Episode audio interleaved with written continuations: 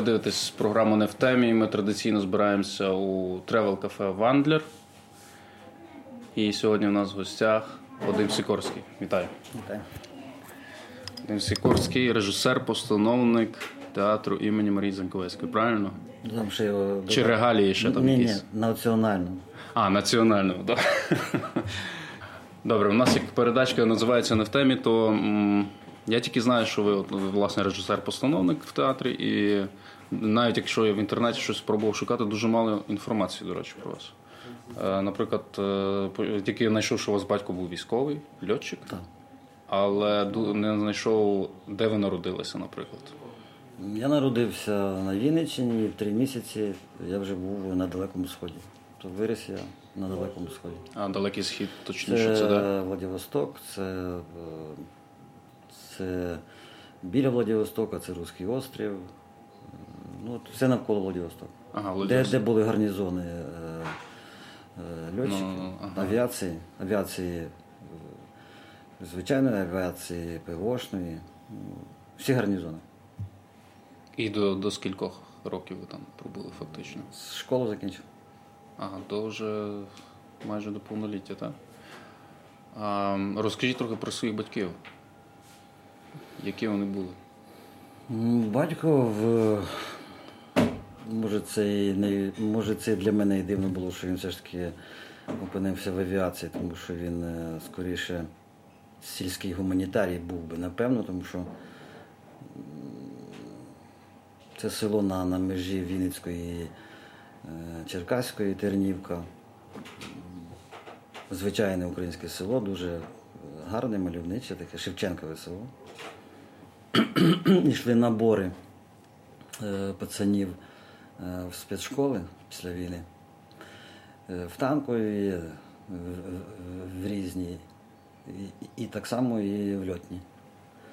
І він написав заяву, і його взяли в цю льотну школу.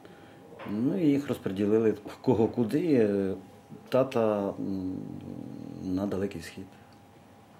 Мама. А мама на технолог, займалася молоком, морозивом. Але родом вона теж з Вінниччини? Вона з родом з, з Кам'ян... родина з Кам'янця-Подільського, а дід тягнув світло по Україні, і вона народилася в Таврії.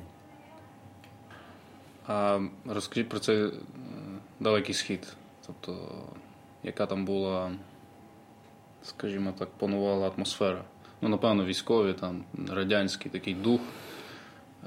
Чи, може, там українці, скільки там українців було, там, як, як це все? Ну, все це по-різному неоднозначно, тому що це така своєрідна Америка, напевно. Люди зібрані з, з усього Савка. Це і Азія, це і Україна. Україна в першу чергу, тому що це вже я потім для себе я якісь такі висновки робив свої. Ні, не, не пояснюючи мені хтось, а от живеш і аналізуєш, а що робиться з цим життям, і ти в ньому. То я вже потім розумів, чому там багато українців. Ну, зелений клин – це само собою. А от чому Далекий Схід? Тому що всі е, хлопці, які закінчили військове училище, ну не всі, а е, великий процент, вони е, чомусь опинялися далеко за Україною. Це могла бути північ, міг бути Сахалін, Камчатка, і це так само був і Далекий Схід, е, при, Приморський край. І там були різні люди. У мого друга там був тато, тобто ми подружили, вже в театрі він працював разом зі мною, і ми селилися в готель, і він побачив Приморський край, ну, де народився. А, і він, виявляється, полк е, баті мого був по одну е, сторону траси під Владивостоком, під Артем. Артем – це порт, аеропорт Владивостока. І, виявляється, наші батьки були через от цю дорогу. Тільки один там радянський льотчик, а інший політв'язень. І тобто українці там були різні, Але вони якось так гуртувалися все ж таки. І до нас приходили, тому що мама дозволяла собі співати, любила. От, а людям подобалось. І от і маму просили, щоб вона поспівала. Так і от у нас, наприклад, в школі тато мене просили е, мовчати. Ну і прізвище таке Сікорський, воно в авіації відоме. І що півроку, по-моєму, тато, рік-півроку, от, тобто його перевіряли на те, чи не родич він того. КГБ так перевіряли? Ну, армійська якась структура. Mm-hmm. Чи не родич він того Сікорського, що вигадав гелікоптери, mm-hmm. цю авіацію Сполучених Штатів. І там давно було відомо, що це не так. так? І тим не менше, от це прізвище, воно е- кусало. І він просив мене мовчати. От єдине, що просив, мовчи. Ну, мабуть, батько вже забагато знав е- того, чого я не знав. Тому що вже потім, по-дорослому, коли говорили, тоді вже я знав, а, а, а що таке був голод, і що робив тато його в голод, і що і він, а сестра, і друга, а без мами, а потім і бабця додавала, а як з'їли маму. Ну, вже ці жахи, ну це вже було потім. І він знав, чому треба мовчати. А мені казав, мовчи. Просив. Я тебе прошу, мовчи, от помовчи. Край сам потрясаючий, тому що це дика природа, це, це ці сопки, це тайга, в тайгі, в тайзі є все, чого ніде немає поза цим Приморським краєм. Туди не дійшов льодовик, і якщо папороть, то з мене вріст, якщо дикий виноград, це не малюсінькі якісь ягідки, а це поважний дикий виноград, а ці всі звірі, а море, я моря такого більше не бачив. Я коли опинився перший раз в Чорному, то це була для мене якась калюжа така брудна, тому що порівняти це неможливо. І тоді ви як вже, як батько відслужив, так? Ви вже повернулися на Україну, так? Чи ні, йому лишався рік, і ми радилися, що зі мною робити. Тобто мені треба було або поступати там. Тобто я випускав, я випускався зі школи, а тато ще у нього лишався рік. Ну і радились, що робити, бо тато все одно хотів повертатися. І вирішили, що я поїду першим, буду поступати. І потім вони за рік приїдуть, ми знову будемо разом. А разом ми вже ніколи не були, тому що ще тоді, коли я летів, я летів, сидів в літаку, ілюмінатор, я дивився, а там такий паркан залізний, такі ворота, і стояла мама, тато і брат. І це якесь таке. Ти тоді вже розумів, що ніколи вже цього не ти вже це життя завершилось, і починається зовсім інше, яке нічого вже спільного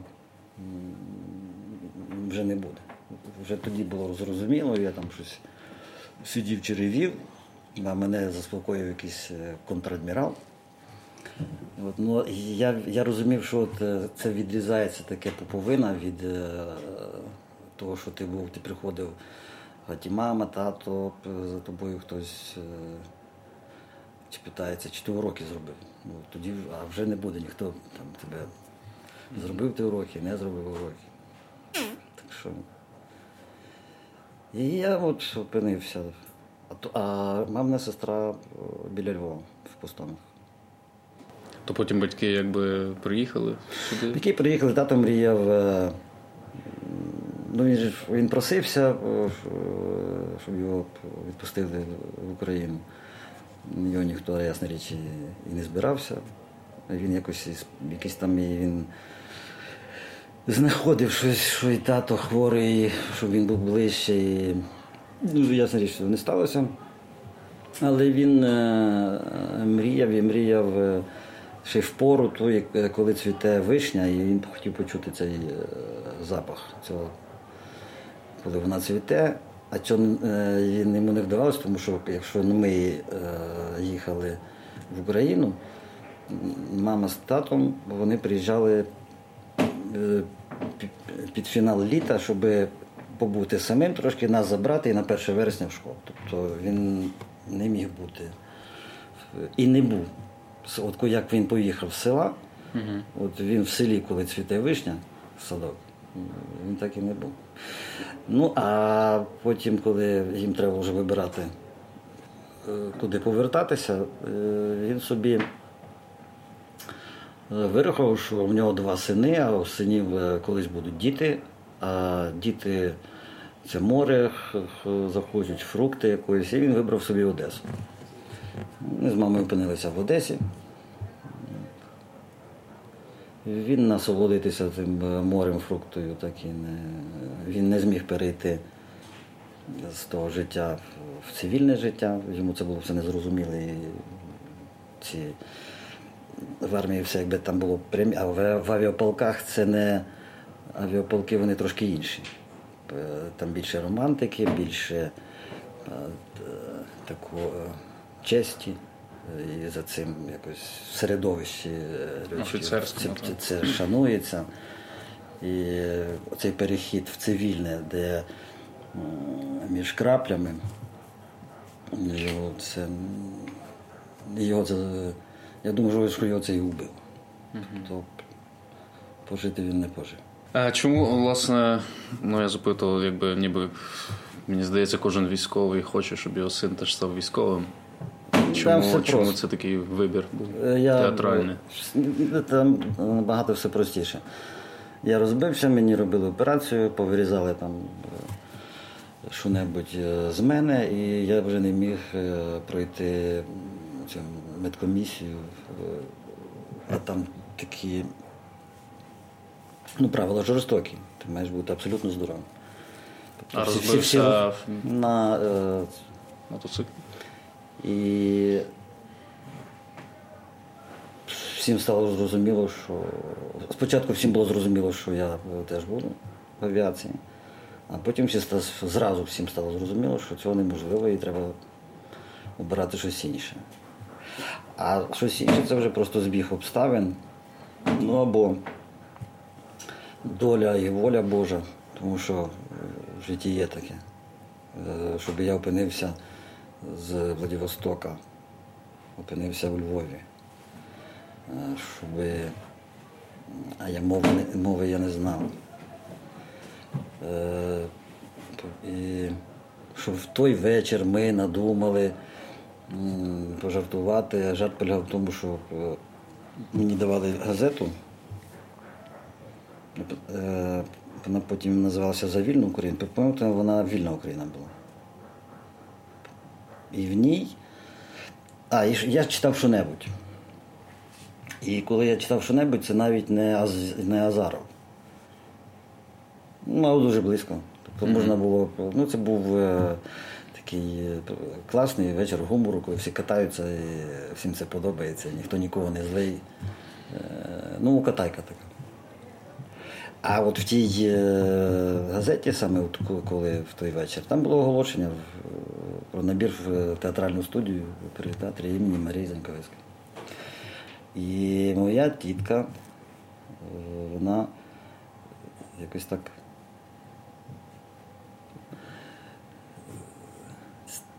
як це назвати? Ну от якось так вона з таким наїздом.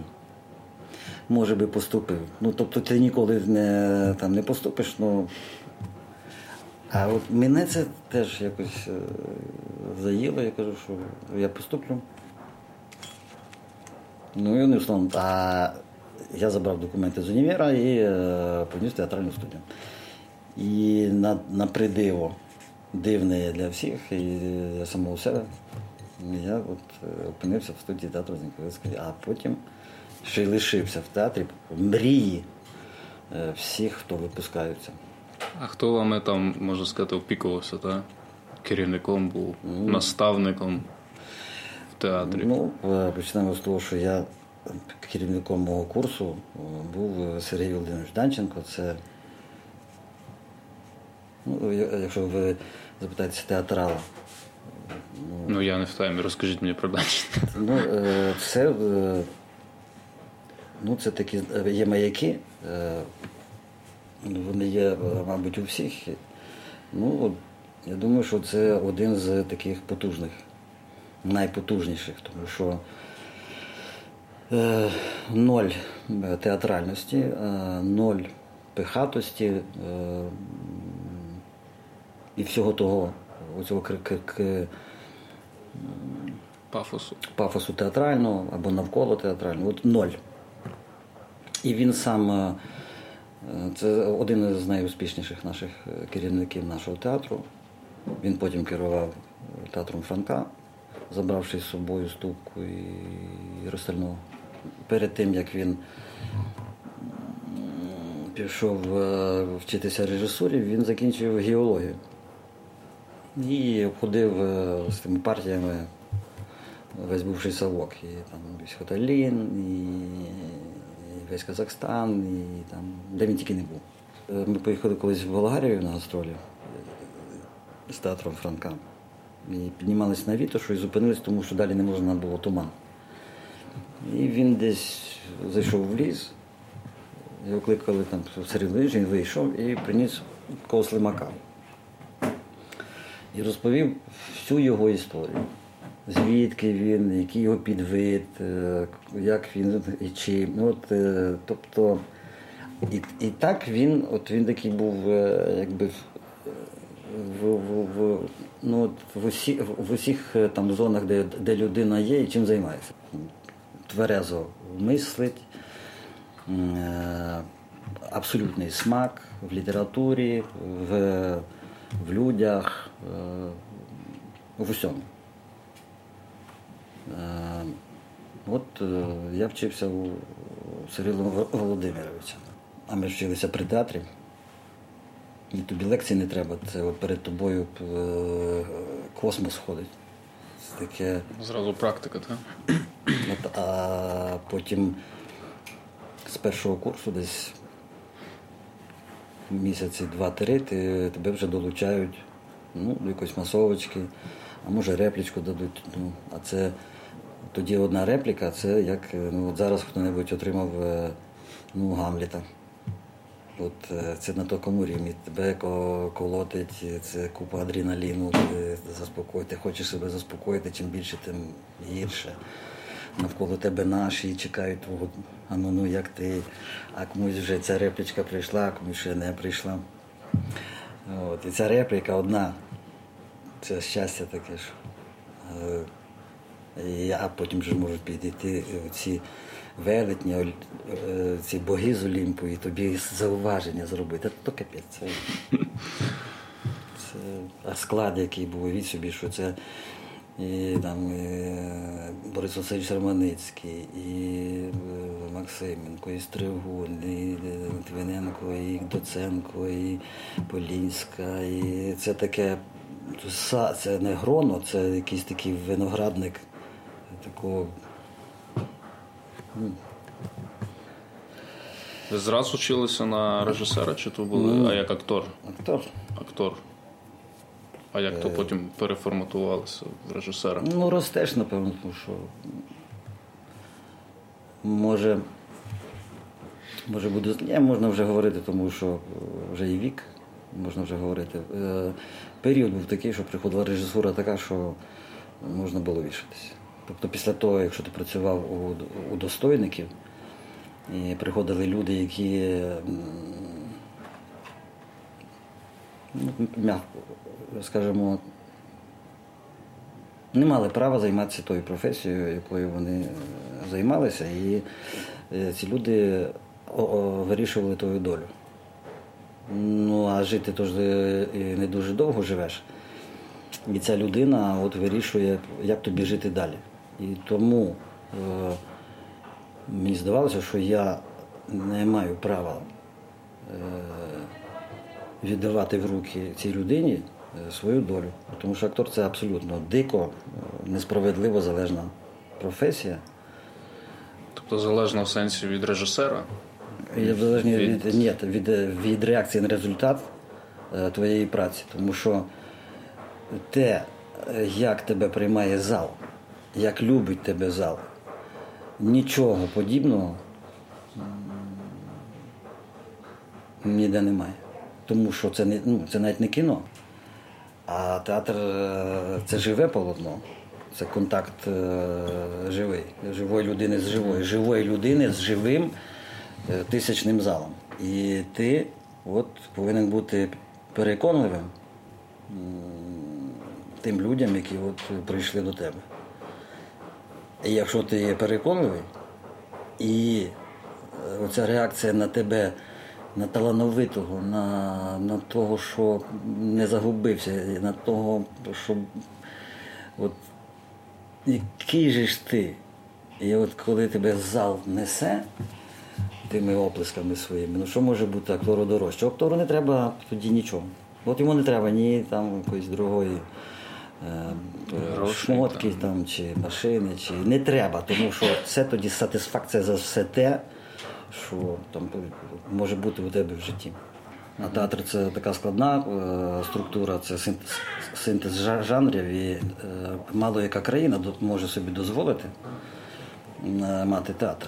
Це Україна щаслива країна, яка все ж таки собі це дозволяє. От якщо ви по світу, по країнах пройдетеся, mm-hmm. не скрізь є театри. І не скрізь є театри такої якості. Ми, ми жаліємося деколи на нашу якість, але не скрізь є країни навіть такої, навіть сусідні країни, от, які б мали театри такої якості, як має Україна. Зараз ну, театр Заньковецької, де дехто сварить, може, його такої, може, архаїчності в сенсі, що це стара школа, скажімо так, ще така радянська. Тобто, наскільки це ви бачите, якби в тому правду, неправду? Ну, думаю, що час показав, що ці наїзди, вони були некоректними. Часом вони навіть були гидкими. Тому що ті, ті, ті, ті хто нас от так от якось безапеляційно поливав і в пресі, не соромлячись і в пресі.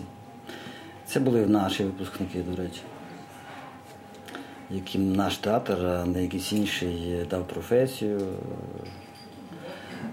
розуміння театру, в якому можна і говорити, що це, як ви казали, цей архаїчний. Тобто, я не думаю, що це від великого розуму. Театр Заньковецької ніколи собі не дозволяв в бік людей, які займаються іншим театром, або вважають, що він інший. Ніколи не дозволяв собі відкоментовувати на такі нападки, так можна сказати. Або за, за прикладом такого самого. Ми собі, от я не я не чув, щоб хтось з нас, або наш театр, або театр Франка, щоб це собі дозволяв. І це від розуміння того, що театр все одно є сцена, є партер, є ти і люди. І спілкуйся з людьми, роби свій твір, виходь до людей і будь або зрозумілим, або незрозумілим. От. А скажіть, як сьогодні от, особливо молодь оточена, не знаю, телебаченням, кіно, гаджетами, як би ви порадили такому от середньостатистичному, наприклад, хлопцю з Сихова, як би ми, ви йому ну, довели, що театр – це... Що це, треба, що це треба? Що це треба? Ну, чи не, це не треба? Цього не доведе. А от бачите, і треба, і не треба. А кожен собі обирає своє. Тому що навіть за статистикою, по-моєму, якщо є місто, якісь досліди проводились, що в благополуччі процент, який дозволяє собі або любить цей вид мистецтва, він складає до чотири проценти. Інших взагалі це не цікавить. Або з'являється в театрі випадково. Ну, хтось. А от готові сприйняти і хочуть цього от благополуччя до чотирьох, в неблагополуччя два з половиною. А все одно будуть йти. Тому що ящик – це добре. І, і, і, і прекрасно, і, і всяке різне. А живий контакт лишився от, тільки от, театр. Ті, що люблять театр, чому? Тому що оце е, твоє співчуття тому, що відбувається, а це ж ілюзія, да? Це люди прикидаються, брешуть. Так? І ти сидиш в залі, і оця ілюзія, ця брехня, вона чіпає тебе, ти починаєш співпереживати, ти або смієшся разом з ними, або плачеш. І коли ти плачеш, тобі навіть підсвідомо людина розуміє, що в ній ще лишилося щось людське від людини. Отже, не все там бетон, не все те, що тебе життя пресує, воно настільки тебе запресувало, що у тебе є серце, і там ще душа тріпоче. І тобі такий кайф, що блін, я ще людина. Так що театр, театр – це відчуття, це пряме, безпосереднє. Його поки що ніхто не замінив. І коли казали, що він здохне, тому що народилося кіно або телебачення, а ще почекайте місяць-два. Ну, бачу, не, не, не вийшло. Зі своїх постановок, яка улюблена сама? Ну, не одна. Не одна? Ну, три. Три. Бачимо. Ну, давайте три. Тоді це буде «Політ над гніздом зозулі».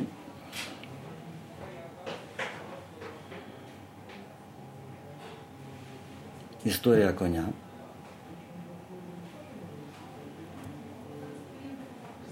І «Амадей». Скажіть, на чим ви зараз працюєте на таку постановку? Була, чи це секрет? Бо, ні, не секрет, була така легенда нашого театру, назва з легенд. Ми не бачили цієї вистави, але коли прийшли вчитися, ця назва була завжди. Це Віві Терець Райніса. І, і зараз вже пройшло років п'ятдесят, напевно, чи не більше. Пісня з тої вистави, вона лишилася в театрі. Її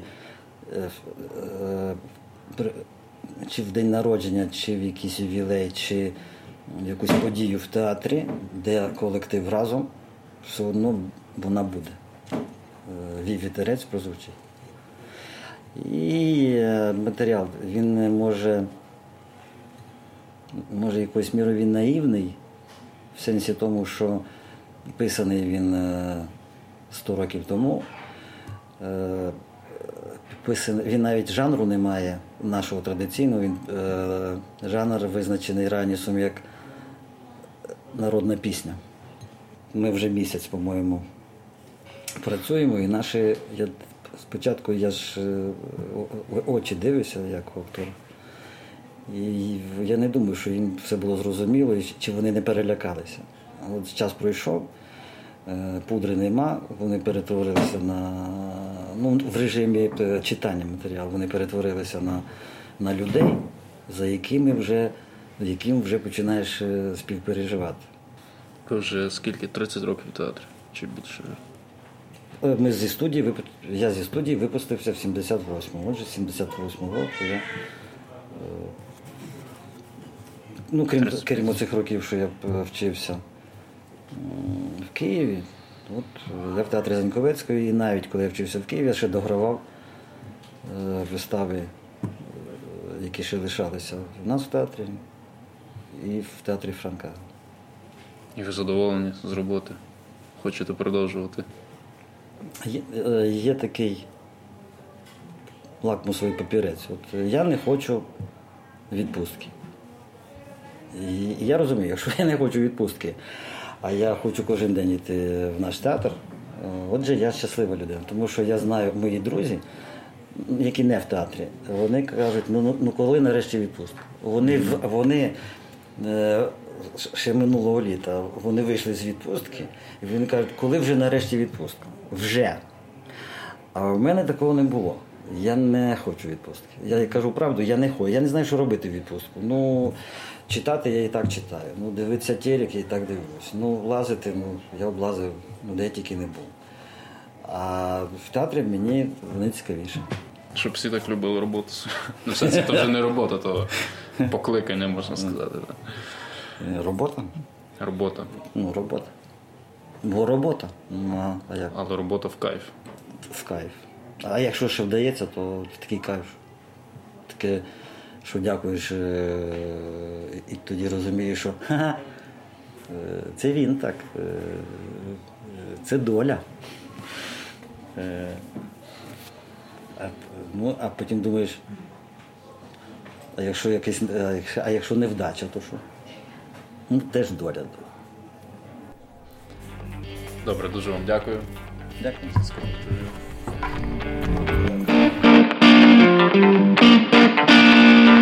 Дякую.